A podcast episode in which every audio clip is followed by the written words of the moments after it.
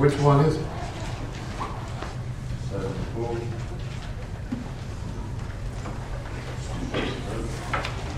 Seventy-seven. Yes, you did. That's, well, it's still in the book.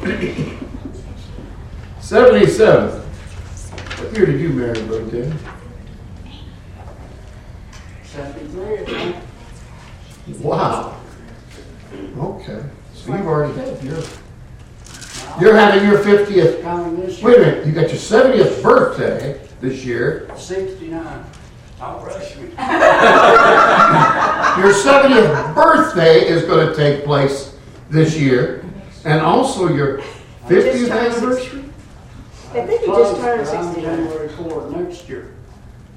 He just turned sixty-nine. So he's got a. Oh, Six months difference. Okay. It's, it's Glenn Crawford that's just about a month older than me. And I've got a few months on you because I'm, I'm coming up in May. Oh, you're a little older I'm a little older, that's right. Not I always will be. You're in seventy, right? I'm going to be seven. That's right. I was reading that in Psalm 90. You know, you, you, you hit 70. You know, you, you hit 70. You don't just get there. You, you hit there. Well, you married in 73? Yeah. That's great. That's great. Yeah, yeah, because they be fifty this year. So do the Fosdicks too. They're, they're. They married in 73? Yes, yes. That's right. That's right. So us spring chickens still in the 40s. There you go. 77 is a big year for us. For a lot of reasons. Marcia's been to a lot of graduations that she observed, and she's been to a lot of graduations that, in which she was a graduate. And same's true for me. But that's the only year we both graduated, same place, same time, getting the same degree. So we're just as smart as each other, right? Well, let's look at Psalm 77. And as we're reading, there was something, there was a line or two in that song that was new to me that we sang that second song that reminds us about toil and tears. and life is full of tears Yeah. and toil and disappointment. You know, people say no tears in heaven. Aren't you glad? We, we have enough in this world. Now, not always tears of joy. There are sometimes tears of regret, of remorse, of suffering. So, let's read these 20 verses. I cried unto the Lord with my voice, even unto God with my voice, and he gave ear unto me. In the day of my trouble, I sought the Lord. My soul ran in the night and ceased not. My soul refused to be comforted. I remembered God and was troubled. I complained, and my spirit was overwhelmed. You ever been there? I have. Thou holdest mine eyes waking. I am so troubled that I cannot speak. I have considered the days of old, the years of ancient times. I call to remembrance my song in the night. I commune with mine own heart, and my spirit made diligent search. Will the Lord cast off forever, and will he be favorable no more? Is his mercy clean gone forever? Doth his promise fail forevermore? Hath God forgotten to be gracious? Hath he in anger shut up his tender mercies? And I said, This is my infirmity. But I will remember the years of the right hand of the Most High. I will remember the works of the Lord. Surely I will remember the work, thy works of old. I will meditate also all thy work and talk of thy doings. Thy way, O God, is in the sanctuary. Who is so great a God as our God? That's a pretty good question, isn't it? Thou art my thou art the God that doest wonders. Thou hast declared thy strength among the people. Thou hast with thine arm redeemed thy people, the sons of Jacob and Joseph. The waters saw thee, O God, the waters saw thee. They were afraid. The depths also were troubled. The clouds poured out water. The skies sent out a sound. Thine arrows also went abroad. The voice of thy thunder was in the heaven. The lightnings lightened the world. The earth trembled and shook. Thy way is in the sea, and thy path in the great waters, and thy footsteps are not known. Thou leddest thy people like a flock by the hand of Moses and Aaron.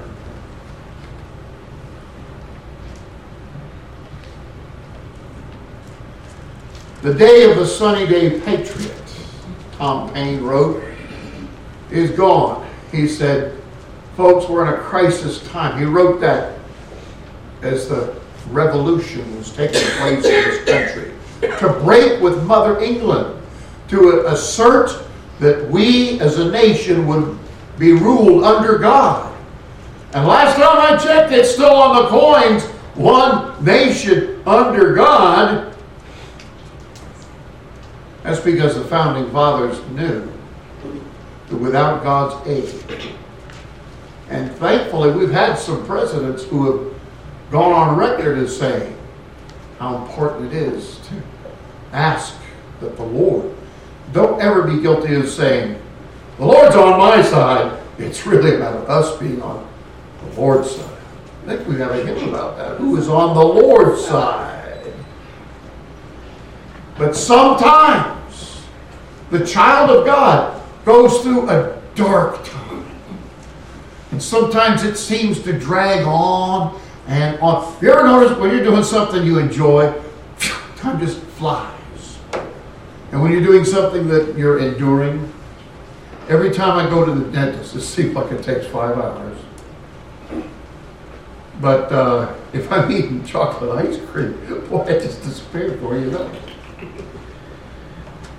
And so, in my study, I call this the believer during the long, dark night of the soul.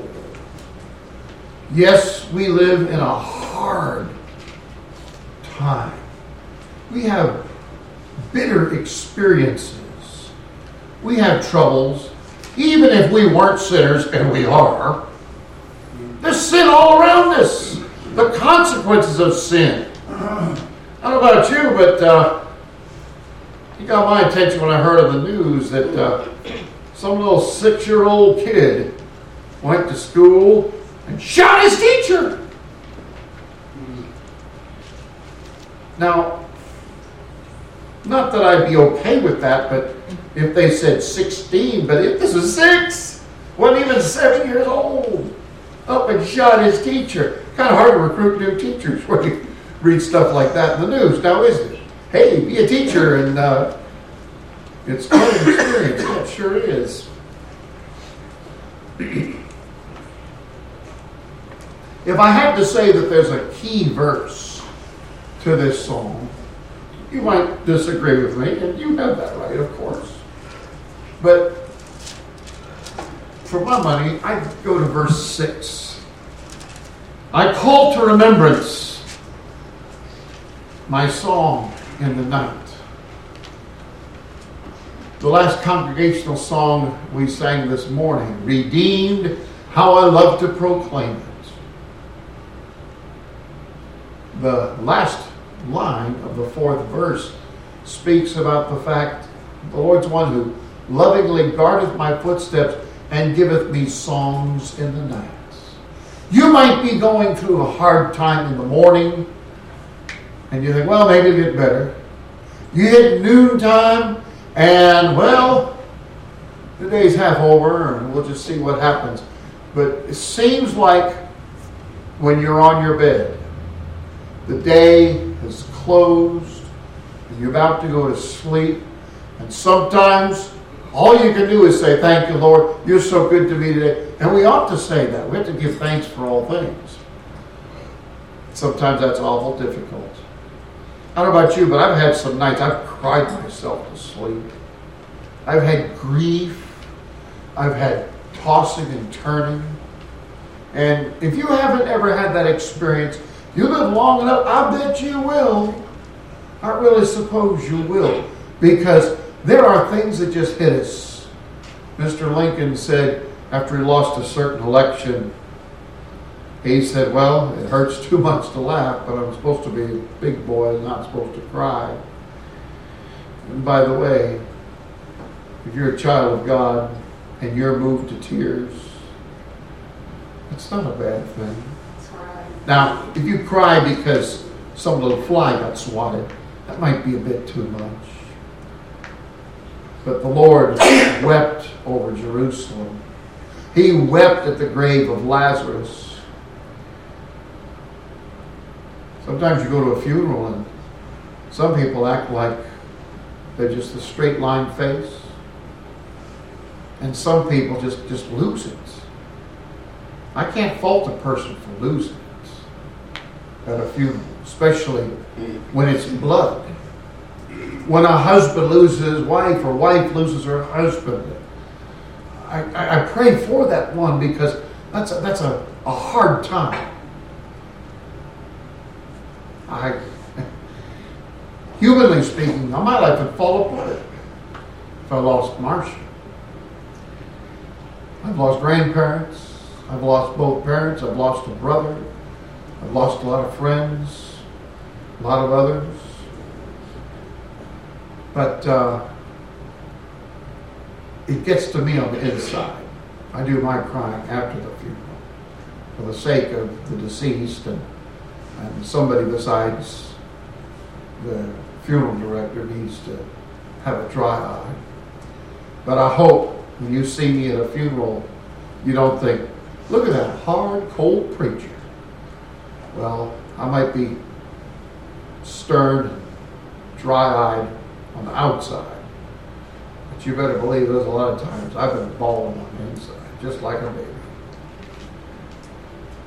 Back up to uh, Job 35, verse 10 where it says, None saith God, Where is God my Maker, who giveth songs in the night? Hey, I think that's where, Was Fanny Crosby got that. Gives me songs in the night.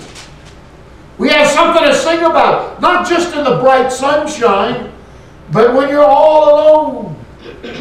Darkness, you got maybe the covers over your head or whatever, and you, you don't want to going on in this world the 42nd Psalm in verse 8 says, Yet the Lord will command his loving kindness in the daytime, and in, his night, in the night his song shall be with me.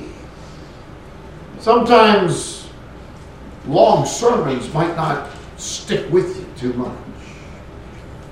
Sometimes little platitudes might be lost in the shuffle. But if you can begin to sing or to hum or whistle a tune that expresses God's will, God's word,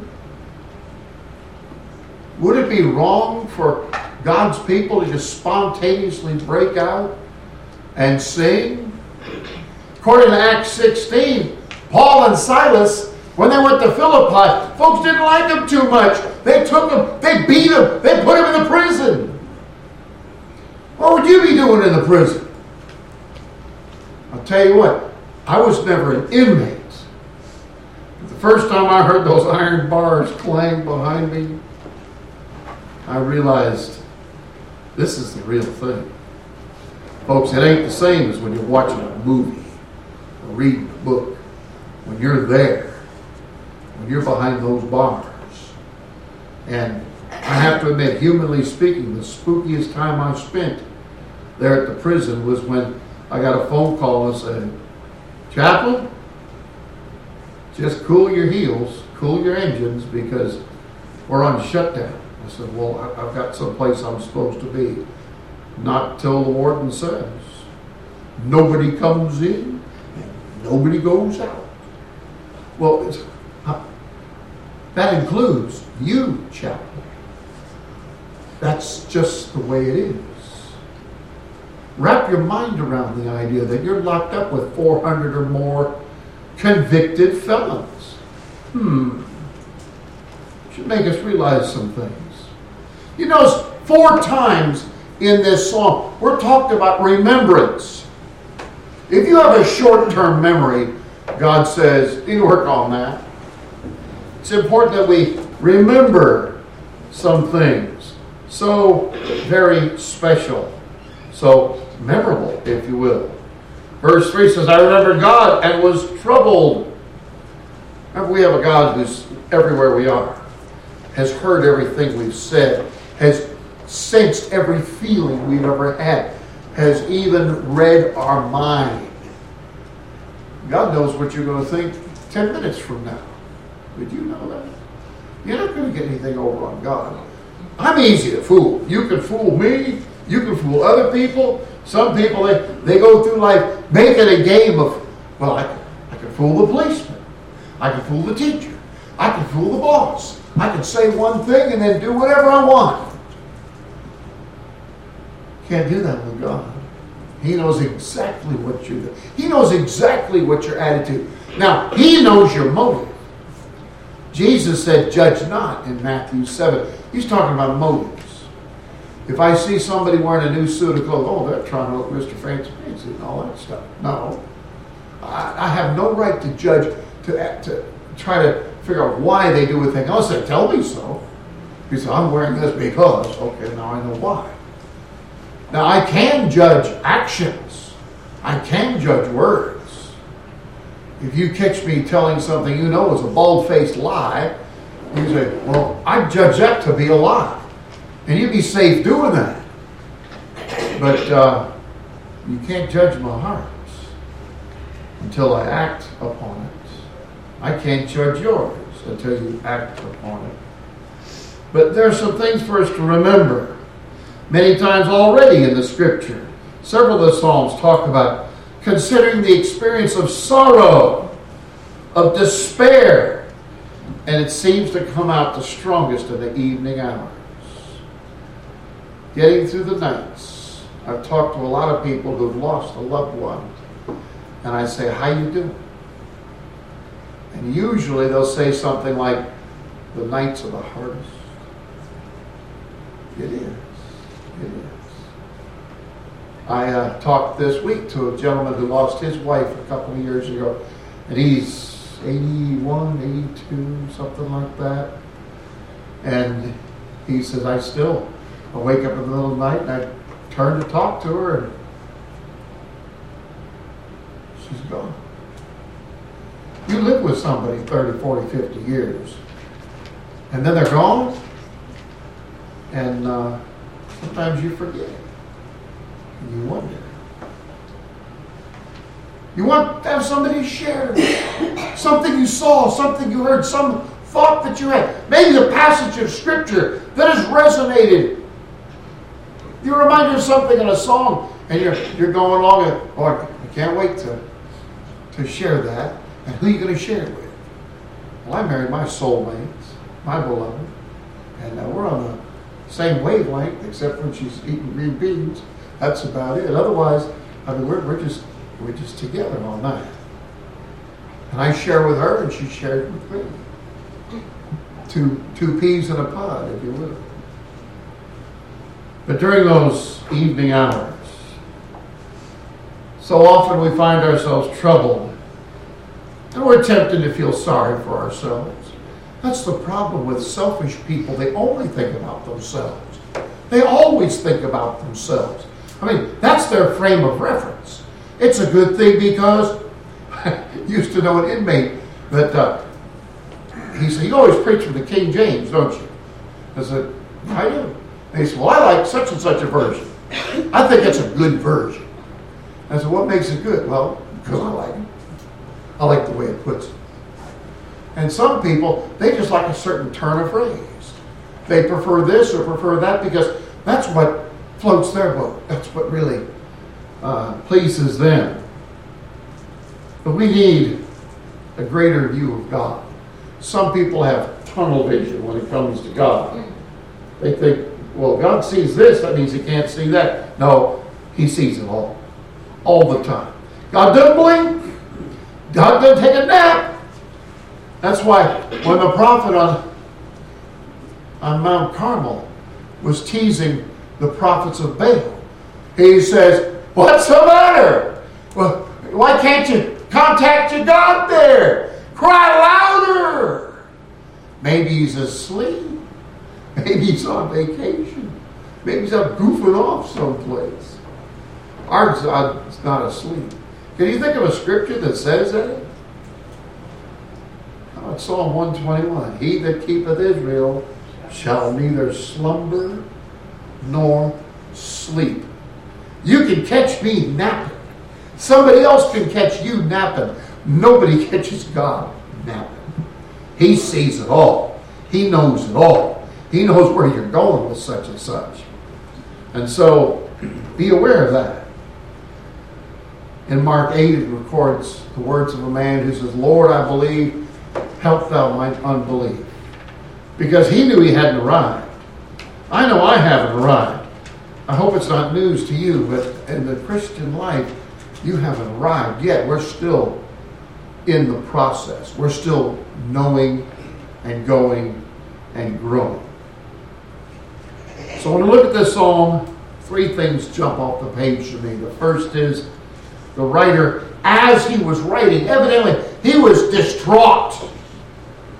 His world was shaken. His circumstance was, was so tenuous. In verse 2, it was a day and night thing. Talks about the day of my trouble. And then my soul ran in the night and ceased not. This is an ongoing thing. If your idea of trouble is, okay, it'll be over in 90 seconds. Okay, I can deal with that. No, it goes on and on and on. And sometimes you have life changing events. A parent who loses a child, their life won't be the same. You know, there's some things, it's, uh, it's just, okay. Uh, Marsh was kidding me the other day. Uh, when I was in the hospital a couple of weeks ago, uh, a man we used to work with in Little Rock, he came to see us. And she reminded me, you remember when we went in to see Brother Hinton? And uh, I said, Brother Hinton, I got to tell you something, because I was resigning from the school to go to go to the prison. And I said, uh, Brother Hinton, uh, and Marcia standing right next to me. I said, Brother Hinton, uh, I'm, I'm going to have to submit my resignation. And in my pride, I thought, well, he'll say, oh, no, no. He says, you're leaving, huh? Hmm. What about her? Oh, she stayed. Oh, okay. Let me know that in the grand scheme of things, like Dad used to say, if you really think you're irreplaceable, fill a bucket with water, stick in your thumb, pull it out, and see how big of a hole you left. That's the way it is. Life goes on. While we're here, we need to do as well the best that we know how. That's why we're encouraged. Mr. Spurgeon had a comment about verse 3 that there are times we cannot comprehend, even with meditation, what God is about. And you know, all we can do, we just sigh. We just, Lord, I, I, give up. And uh, Romans 8 26 talks about the fact that the Holy Spirit takes our prayers because sometimes we pray something and it might not actually be so. I heard from Roy Smith this week. He just heard that I'd been in the hospital. And he called, and uh, Brother Royce usually, and he did this time, uh, before, before we ended the call, he, we had prayer over the phone, and I appreciate that. I appreciate knowing that people are praying for me because I need the prayers of God's people. I covet the prayers of God's people. But uh, suppose somebody got a false word. I remind people from time to time. And a man called me up when I was in the hospital in 94, 5, whatever. And he said, Brother Raines. I yes, sir. I heard they took your leg off. It's just a minute. No, it's still there. I couldn't resist. I'm just that hungry. But people hear, suppose you hear that so and so is ill. And you hear about that and you pray. But maybe between the time you got the word and you were talking to the Lord, the person died. You think the Lord reaches down and slaps you upside the head? No, dummy, he's dead. No. Sometimes when we pray, we don't know what to say. We feel a certain way and, and we have a hard time putting it into words. That's one of the reasons why we have the Holy Spirit. He takes our prayers and makes them acceptable. We pray in Jesus' name. Now, don't, don't, don't pray in some other name, whether it's a saint or mama or some make believe, whatever. No, always, when you pray, you pray to the Father in the name of the Son, the power of the Spirit. That's the right way to pray. But sometimes we get strung out. Verse 7 asks these two questions Will the Lord cast off forever and only be favorable no more? Can you imagine feeling that you're just out of the loop? God's put you on the shelf. You can't do a thing, and, and you just you you you're toast. You've ruined it. You just taking up space. Now that's not true, but you feel like it. Just like David felt, well, like Dad would have said, lousy. When he cried out in the 51st Psalm, Restore to me the joy of my salvation. You don't lose your salvation. You might say some dumb thing, or you might do some dumb thing. And you don't lose your salvation, but you can, many times you will, lose the joy of your salvation. You want that back if you're a child of God. You want to rejoice in the Lord. You get, you know, typically if I'm if I'm getting away from the Lord, I get around some Christian. Ain't the Lord good? Well, yeah, yes, He is. And I'm thinking, kind of uncomfortable right now. Not because the Lord, because the Lord doesn't change. He's always holy. He's always righteous. Sometimes we're not so holy. Sometimes we're not so righteous. The second thought is that he can remember when God had shown himself strong. That mighty arm, just like we talked about Moses this morning. Well, that comes out here as well. You uh, are reminded of our great God time and time. And as I said, verse 6 harks back to verse number 2. My soul ran in the night, but the Lord gives songs in the night. Sometimes you're impressed about mm-hmm. this, and a passage of Scripture comes on. That is one of many, many, many good reasons why we need to be saturated with Scripture. You know, some people like, well, I got a Bible verse on my wall. Good, but don't forget it. It's not just wallpaper. It it speaks living truth, something that is there to comfort you, something to guide you, something to correct you because you might get some goofy idea. There's lots of goofy ideas out there. You watch TV and you get some goofy ideas. You watch movies, you read books, and there's a lot of goofy stuff out there. And if you say anything goes, there's so many contradictions in this world. God doesn't contradict himself, He's too wise. And He's got only the best for His people, but sometimes they can't always appreciate that. That thing about songs of the night. Mr. Spurgeon used a commentator, a preacher little before him, a guy named John Trapp, to point out that these songs of the night would call to mind the New Testament experience of someone who can glory in tribulation. How can you thank God for all things? I had a motorcycle cop pull me over once He said, You've been going too fast. I'm going to write you a ticket. He wrote the ticket, and I said, Thank you. Thank you. thank you for one of these. I said, Well, the Bible says we're supposed to thank, be thankful for all things. Are you being a smart guy or what? No, I just got through teaching a class about how we ought to do that. And I'd be the biggest hypocrite. I would say one thing to my students and not do it myself. And then he said, Well, if I knew you were a preacher, I wouldn't have given you the ticket. You want me to rip it up? Well, actually, you wrote it. They probably have a record of how many you wrote, right?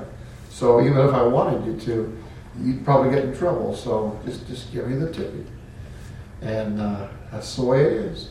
At least I got a certain illustration out of it. but we need to be reminded that even those tribulations, turn to the please to Second Corinthians chapter 13. You ever doubt your salvation? If you've never doubted your salvation, would you please raise your hand? Never doubted your salvation. But you doubted it, huh? That's right. You know, I, we had a young lady, she, she asked us about election. And we talked about election a little bit. And uh, she said, I, I don't think, I don't think I'll ever be saved because I don't feel like I'm elect. Said, what would it feel like to be elect? I don't know. Oh. The Bible says believe on the Lord Jesus Christ. Believe in Christ. If, if election stumps you, it's not election that saves, it's Christ that saves. That's I, I think if the Lord saves you, He'll also bring you along to see some of these things. it's not unhealthy, although in some circles I would say it is, to ask is, Am I really saved? What evidence do I see in my life that I've been born again? You say, I go to church. And some people go to church so they can be told to go to church, so they will continue to go to church. And they think that makes them a Christian. Well, I drive a Ford, and that Ford has been in church, least on the property, every time we've been here. Think I'm going to see that Ford in heaven? I don't think so. Well, it goes to church. Yes, yes. There are birds. There are probably bats in some places. There are bugs. There are bugs in this building. I'm pretty sure. But we're not going to see them in heaven. Just because somebody goes to church, that does not say. It's a personal relationship that we have with the Lord. And so Paul writes in 2 Corinthians 13 and verse 5, he tells those people, check those people out and figure out if they're saved. No, he doesn't say that. The real examination, look at the person you see in the mirror. And I don't mean when there's somebody standing behind you. Look at yourself. Look at your own heart, your own life. Because this is where the rubber meets the road. This is serious. Examine yourselves whether you be in the faith. We were talking about the faith and faith in general with Brother Den this morning in Sunday school. Are you in the faith? Doesn't mean do I subscribe to a certain creed or code. Do you really believe? Is it evident? Do you have to make apologies for doing, quote, Christian things? Thinking spiritual thoughts? Psalm 10 says in the fourth verse concerning the wicked, God is not in all their thoughts. Now, I don't think it's a stretch to say, if you are one of the Lord's, God is in your thought. I read those resolutions of Jonathan Edwards that were printed in that paper that Sister Heath gave me a couple of weeks back. And Jonathan Edwards lived in what he knew of God. And all we know about God that we can really take as absolute truth is what is in the Word. We have a standard, we have a judge. We don't judge the Bible. That's the problem with, quote, modern scholarship. They want to judge the Bible. No, it's wrong for man to say he's going to judge the Bible. It's the Bible that judges us. It's the Bible that points out if we're right, kind of sort of right, or we're just off the beam completely. Examine yourselves whether you be in the faith. Prove your own selves. It's real easy to say, you know, oh, Joe Jones over there, I don't think he's a Christian. Sally Sue out there, I don't think she's a Christian. Guess what? You're not going to stand for Joe Dokes in the judgment. You're not going to stand for Sally Sue. But what is your cry? Jesus once asked the disciples, Whom do men say that I am? And people are all over the board. They said, Who do you say I am? Wouldn't hurt us if every once in a while we just got along with the Lord and said, Lord, I'm convinced you are truly my Lord and my God. You know, we, we had a young man ask for baptism today. I said, Amen. That's a great thing. But there was another man asked for baptism in Acts chapter 8. They're riding along in this chariot, and Philip's been preaching Jesus to him. And the man said, Hey, here's some water. I don't think he held up his canteen. I think they came to an oasis or maybe a stream. And he said, What hinders me from being baptized? And, Pete, and uh, Philip said, Well, if you feel like it, we can do it. No. He said, If you believe. He said, Well, everybody believes something. No. He said, I believe Jesus Christ is the Son of God. Philip said, Stop this chariot. We got a baptism. There you go. That's where it is. To be in the faith. And even the last verse of this psalm talks about God's people being led as a flock. God has shown himself strong. When you are weak, he is strong. He is the strength. He is the rock. He is the fortress. He is everything to us. And don't us ever forget. So the third thought, real quickly, is that on reflection, we have to recall and rely on God. I've had some very precious friends who, humanly speaking, could and often did do whatever they could to help me. And I'm so thankful for that. A lot of those friends are dead. A lot of those friends are so far away, they couldn't do a whole lot about it. They called me up on the phone and I said, uh, God's been good and uh, He blessed with this and blessed with that. And they'll tell me about such and such and such and such. It doesn't do any good to just play the turtle and try to ignore. Uh, I didn't mention it this morning, but we had contact with Marcia's mother. And her pastor in California been diagnosed with cancer. They sent him home. It, is, is he in remission? I don't think so. He Okay. doesn't want to be in the hospital. Right, but he said he didn't want to be in the hospital. And that, somebody said, well, you don't go back to the hospital, you probably die. So I know I'm going to die anyway. And I just don't want to go. Was it his daughter that said, I don't want to be around Dave because I don't want to be reminded he's going to die? Guess what? I got news for you. Whether it's now or a few weeks from now or many, many years, Daddy's going to die. Mama's going to die. That's a downer, yeah, but it's, it's, it's the truth. I'm not going to lie to you. So am I. And when I'm gone, I don't want people to say, oh, it's the end of the world. No, it's not. God is still our God. He's God and King forever. Amen. And so, verse 10, I said, This is my infirmity. And if you stop there, you're just parking in your own self pity.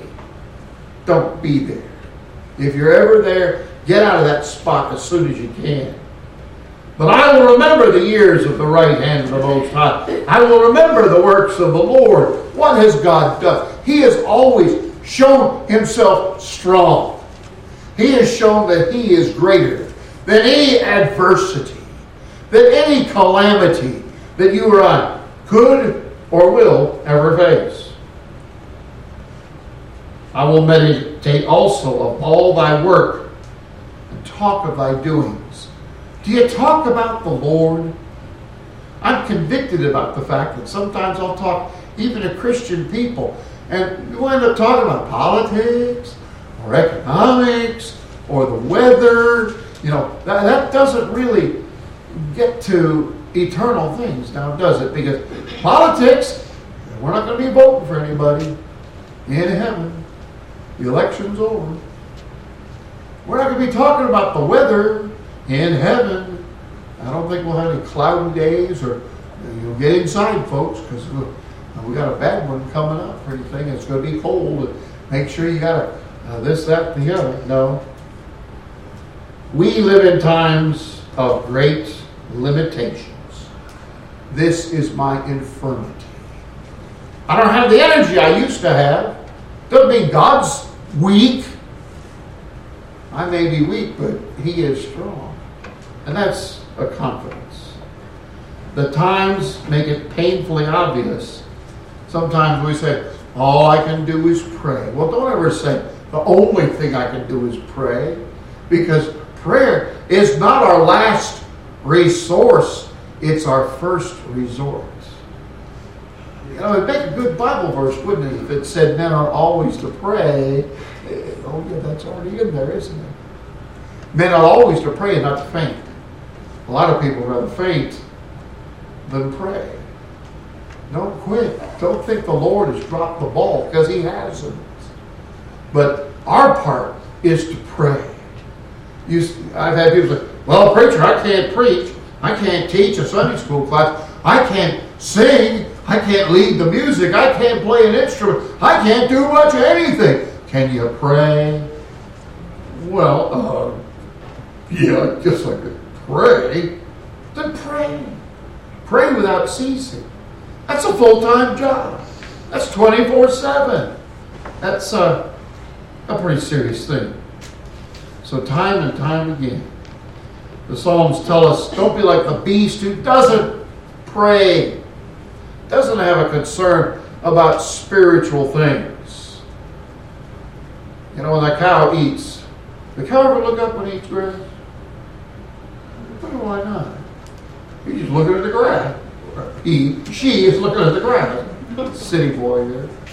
The bulls too, right? I mean, the animals, they, they just kind of, kind of looking down. And when you see them, they look like they're nodding their heads, maybe. But uh, I've never heard, even, and sometimes I go out and I, I quote a scripture, and I, I lived at a place on New York Avenue there. I was at Minnesota Drive, one of them anyway. And there was a cow in the field. And I came out, thank you, Lord. The cow never, no. The closest the cow came to that was a, because I don't think they have amen in their vocabulary. But God's people ought to say amen. Verse 11 talks about our need to remember two things about God His works, His wonder. Somebody says His works and His word. Don't forget either one because they're out there. And again and again, we're reminded about that. And verse 13 should get our attention. Thy way, O God, is in the sanctuary. Who is so great a God as our God? Some of us have memorized, and some of us even learned to sing. Kind of goes together sometimes. After God delivered the Hebrews at the Red Sea, they didn't say, Well, I'm glad that's over. No. They sang collectively. And in verse 11 it says, part of what they had to say and sing was, Who is like unto thee, O God, among the gods? In Egypt, they saw all kinds of statues. Gods, gods, gods, all over the place. None of them created anything. They were formed, fashioned by men. Who is like thee? Glorious in holiness, fearful in praises, doing wonder. I might do something kind of mediocre. I might do something that some man might be impressed by, but I've never done a wonder. And no offense, I don't think you've done too many, if any, wonders, but our God is the one who does wonders. Who is so great a God as our God? I want to close with a quote from old Matthew Henry. If you have only room on your shelf for one Bible commentary, I would recommend Matthew, Matthew Henry. He's got something to say about so many verses that resonate with us. In singing this psalm, we must take shame to ourselves for all our sinful distrusts of God and of His providence and promise, and give to Him the glory of His power and goodness by a thankful commemoration of what He has done for us formerly and a cheerful dependence on Him for the future. There are dark times. I won't lie to you. And just say, put on a happy face. That's not going to cut it all the times. But you remember our great God, what He has said and what He has done. Let's stand. Brother Kenny, would you close us in prayer?